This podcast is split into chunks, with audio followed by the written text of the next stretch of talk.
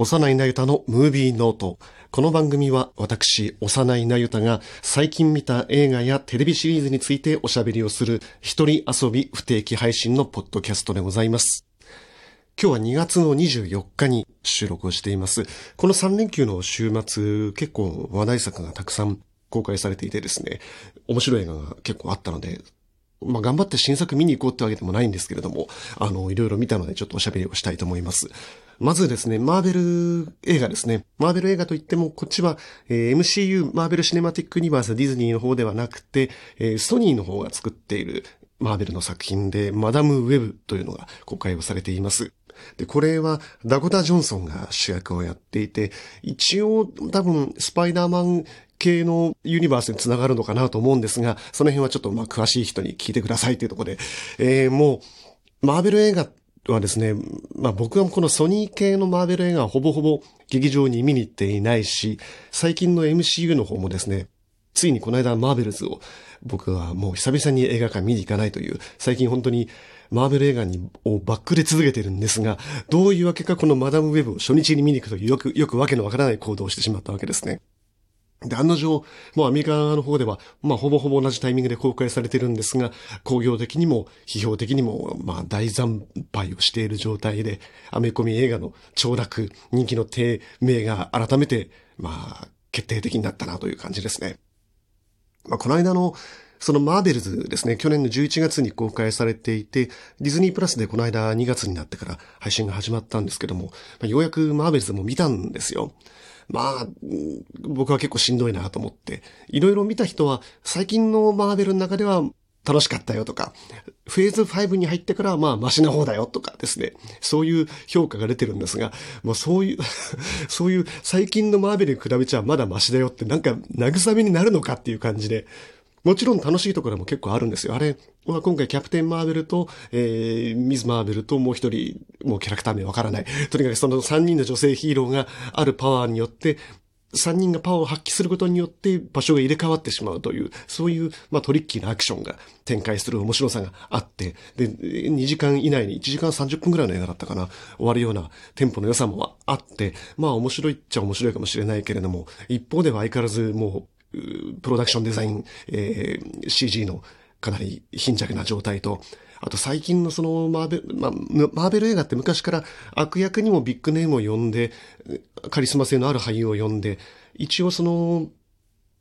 悪役俳優、悪役が見栄えのあるような作りをしていたにもかかわらず、今回、なん、なんて貧相な悪役なんだろうっていう、その悪役のカリスマ不足っていうところもかなりもう末期のアメコミ映画だなっていうふうに思いましたね。うん。で、マーベルズを見ていよいよやばいなと思ったところで今回のマダム・ウェブですよ。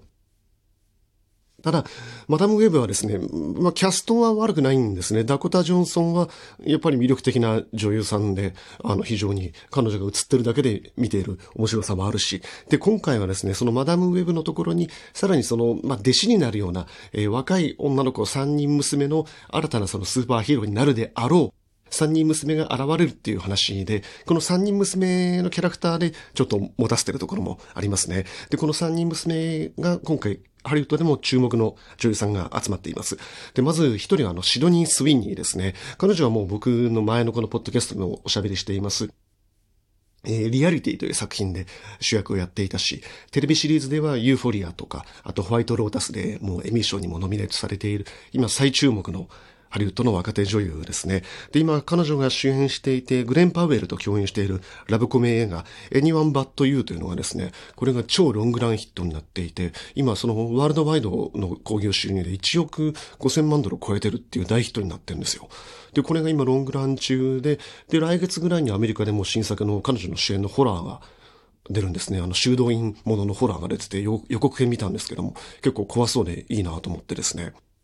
なので、このマダムウェブの予告編テレビスポットを見てもですね、このマダムウェブを見る理由っていうあのキャッチコピーの CM が流れていてですね、1にシドニー・スウィニー、2シドニー・スウィニー、3、4がなくてシドニー・スウィニーっていうふうにね、ちょっと言い方違うけども、そんな感じの、あの予告、あの予告テレビスポットが流れていてですね、そのぐらい今もシドニー・スウィニーの名前で興行的な価値があるっていうふうになってる。多分アメリカの映画館行けば多分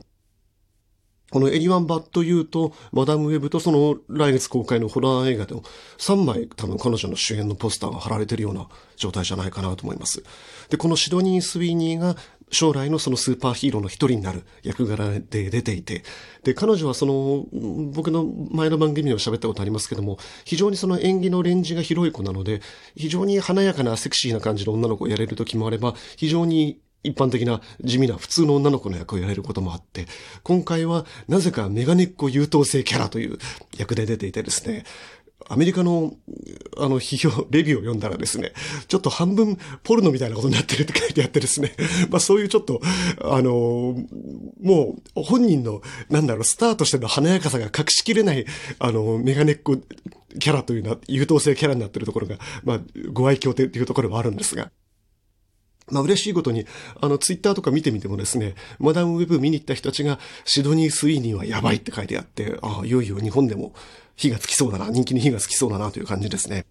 あと他の、えー、女の子たちはですね、えー、イザベラ・メルセドという女優さんが出ていてですね、この子は、この後にですね、ラストバースのシーズン2でメインキャストに決まってるんですよ。というところでも、今回このマダム・ウェブは、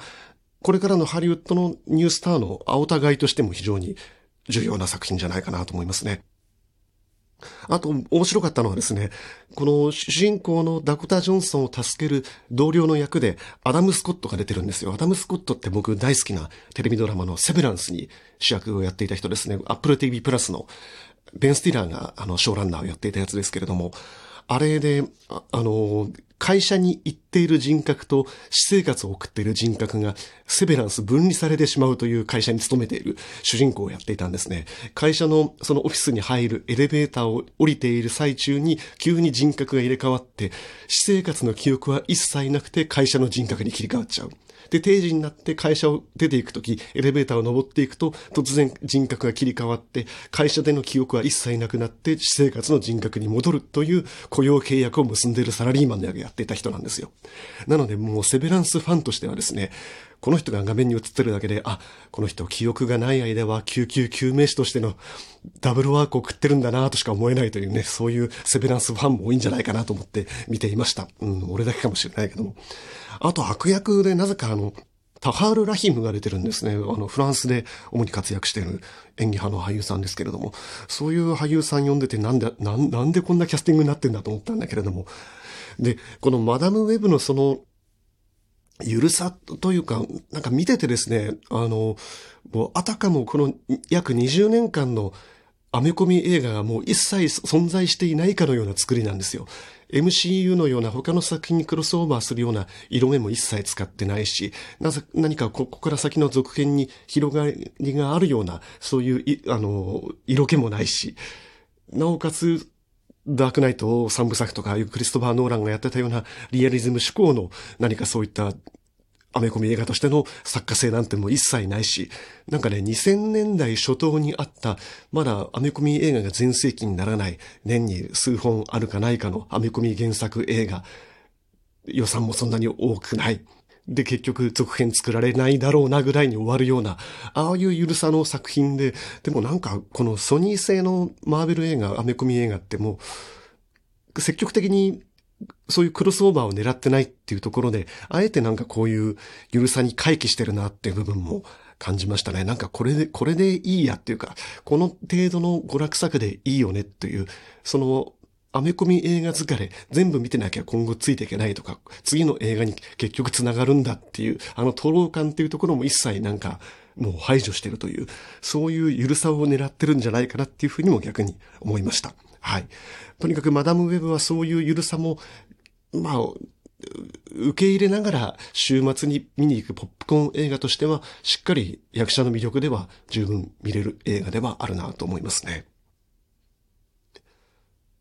もう一本公開されている今週末の公開の映画ではね、えー、ガイ・リッチー監督のコベナント約束の救出っていうのがすげえ良かったんですよ。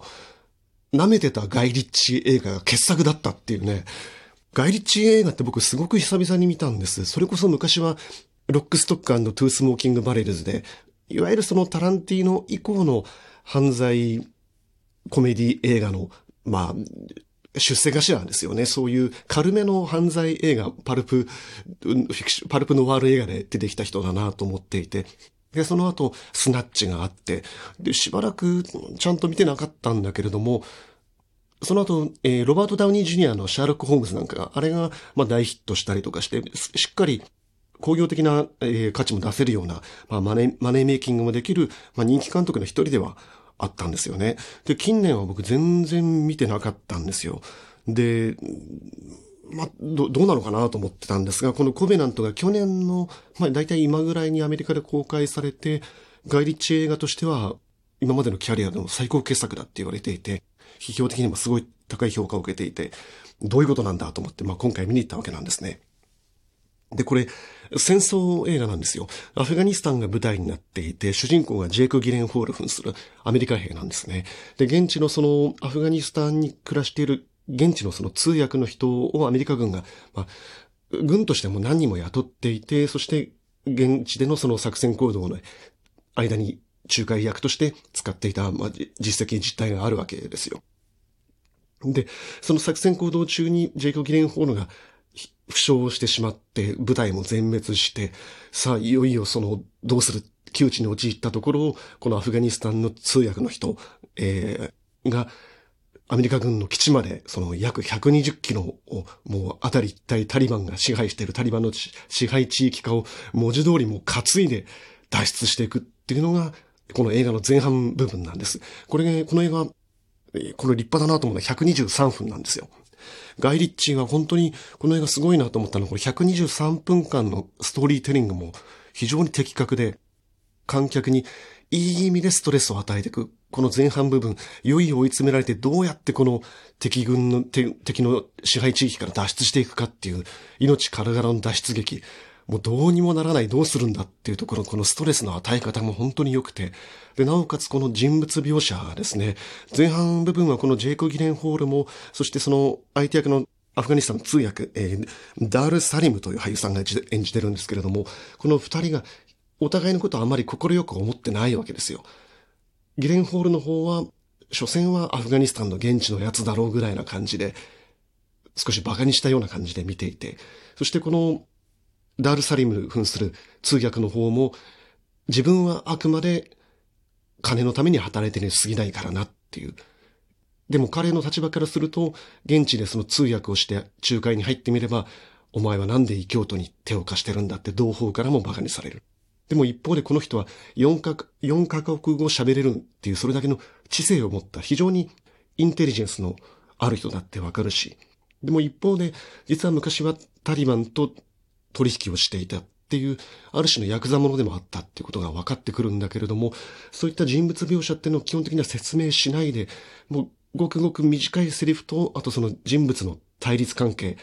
お互いの目線とか、そういった短いパーツパーツだけで見せていくっていうところが非常に端正な人物描写ができてるんですよ。ガイリッチってこんなことできるの？と思ってびっくりしちゃいましたね。で、ジェイク・ギレンホールはもう僕で言う、本当現役のね、この世代の俳優さんでは一番大好きな俳優さんで、ど、どの作品に出ても本当に素晴らしいなと思ってる、もう10割バッターですよ。で、今回も全く外れがなくて、今言ったように非常にその短いセリフの中で、この人物のキャラクター、性格を表している。非常に素晴らしいなと思いましたね。で、このコベナントっていうタイトルは、制約とか絆とか約束とかそういった意味合いがある言葉で、で、もその、このアメリカ軍とその通訳の間で交わされていた制約っていうのは、アメリカ軍に協力することでアメリカに移住できるビザを発行するよっていう条件があったわけで、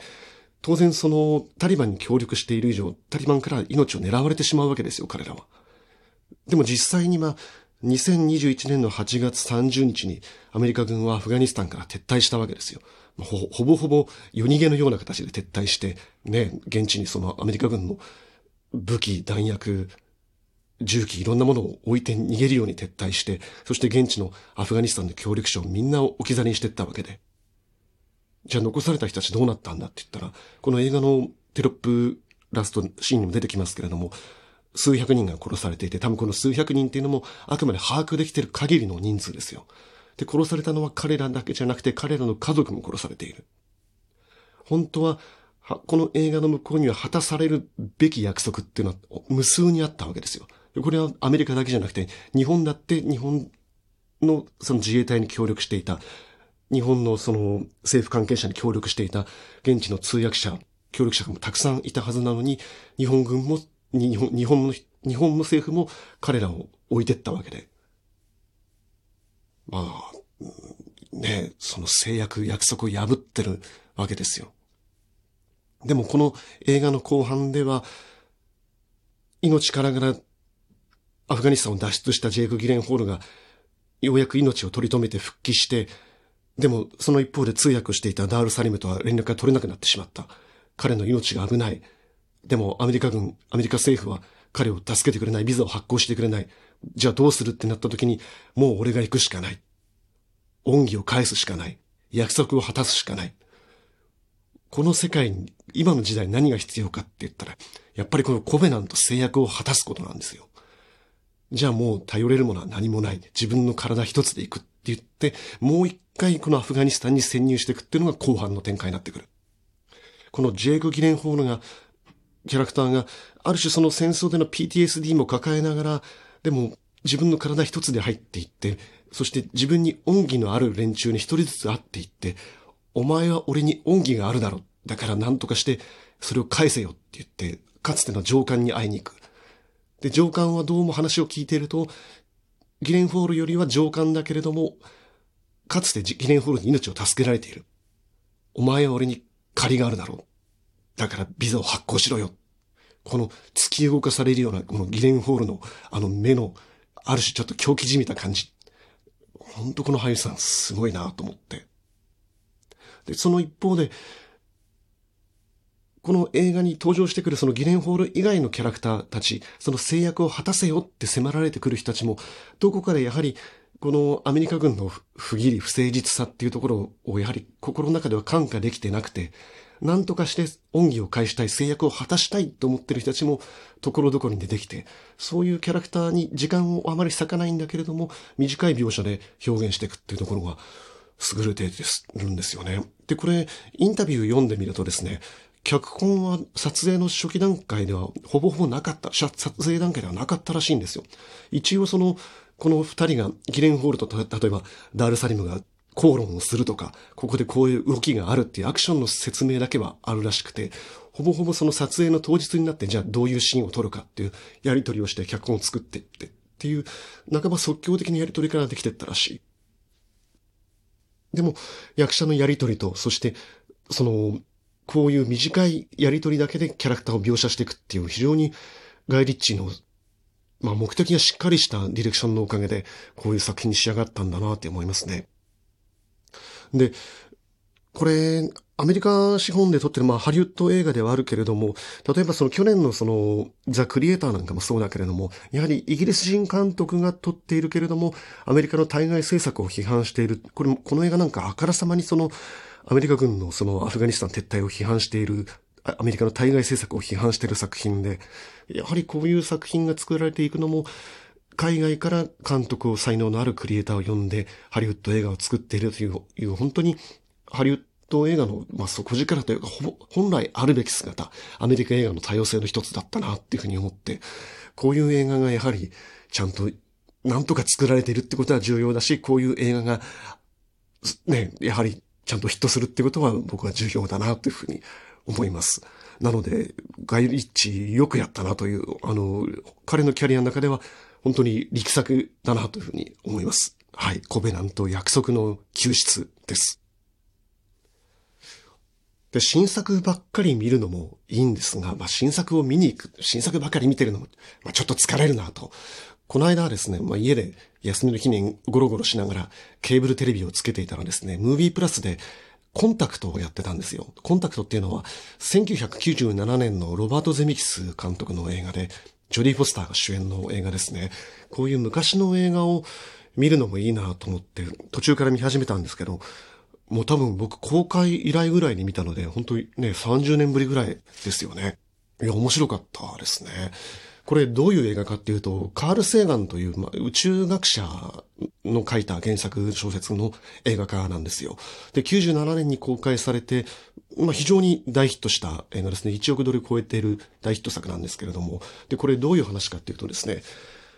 ジョディ・フォスター扮する主人公宇宙科学者が宇宙のどこかには自分たち以外の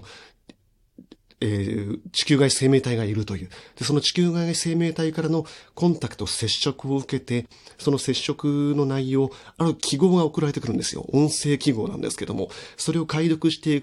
いくうちに、実は、謎のその、機械、マシンの設計図だってことがわかる。で、これを解き明かしていくと、どうやら彼らの星に行けるんじゃないかってことが分かってきて、彼らとのコンタクト、接触を試みていくという SF ものなんですね。で、面白かったなと思ったのはですね、まずこのヒロインのキャラクター描写なんですよ。非常にその頑固なキャラクターで、融通が効かなくて、このジョディ・フォスターが非常にその、まっすぐに、知的に、パワフルに、しかし安易な感情移入を許さないキャラクターとして描いていて、で、自分のそのお父さんお母さんは子供の頃に亡くなってしまっていて、お母さんは多分自分ですぐぐらい亡くなっていて、お父さんが9歳ぐらいまで育ててくれたんだけども、お父さんもすぐその時亡くなっちゃって、デビッド・モスが演じてるんですけれども、で、そのお父さんとの思いを大事にしてるんですね。お父さんは彼女の才能を見抜いて、え彼女にその物理学、え、宇宙物理学者、え、宇宙科学者になるための教育を施していった人なんですけれども。で、神様は信じていないけれども、その宇宙に別の地球外生命体はいるんじゃないかっていう、その神様は何か物理的に証明はできない、科学的に証明はできないけれども、でも地球外生命体いるのはいろんな研究から根拠がないことではないから、そこを信じていくことができるっていう、その、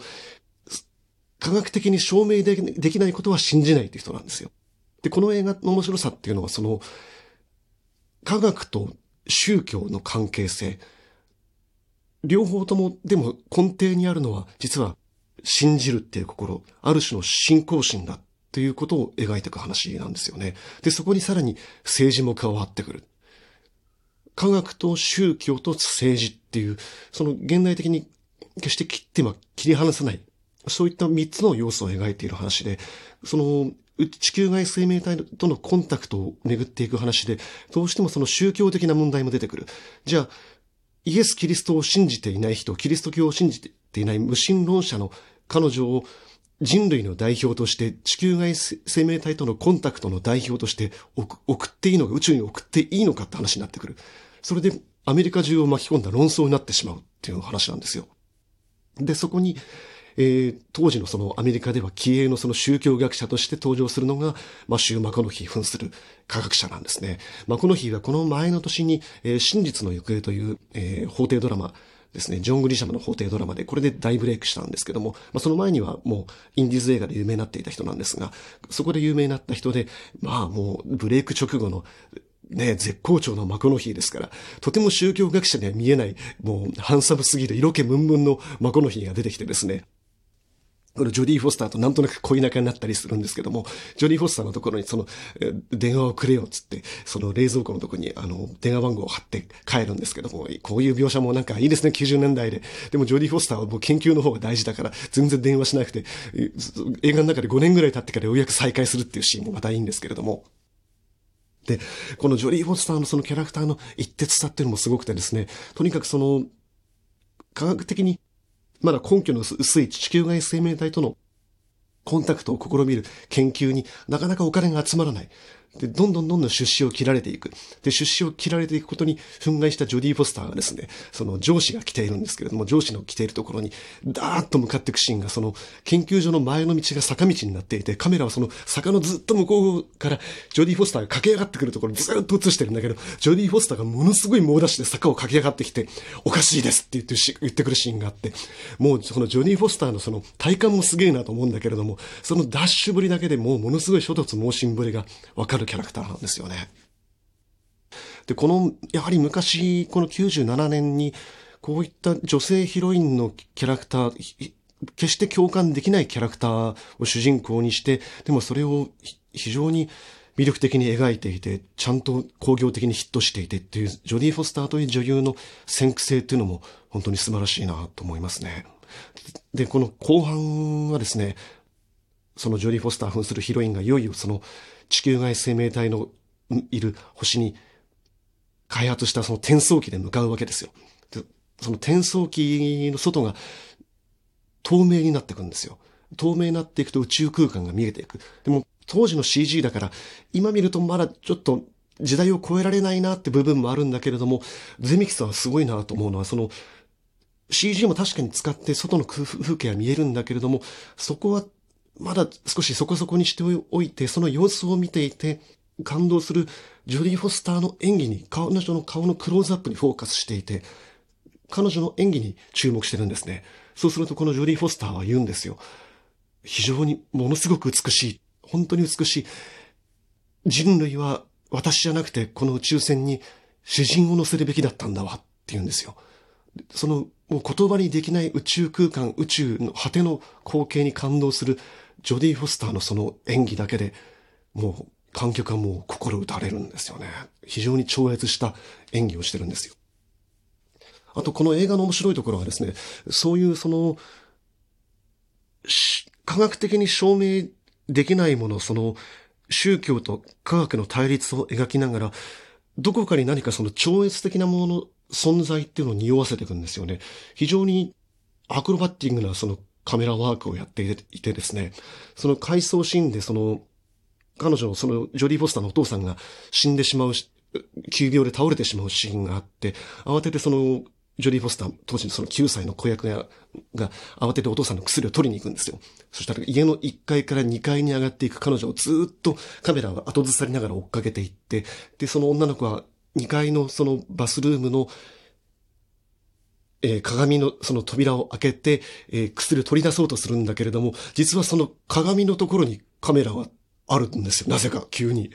ずっと彼女を後ずさりで追っかけていたのに、急に女の子が鏡の前に来ると、鏡の後ろにカメラがあったことになってるんですよ。CG 使ってやってるんですけれども、そういうアクロバッティングなカメラマークをやっていて、でもそれは現実にはありえない動きなわけですから、そこに何かすごく超越的な何かが存在していることを匂わせてくるんですよね。っていう、今見て非常に何か発見があって、知的好奇心を刺激されて、でも、ワクワクしてエキサイティングで、こういう映画をちゃんとハリウッドがまだ作っていたんですよね。で、この映画は、やはり、えー、未知との遭遇もそうだし、2001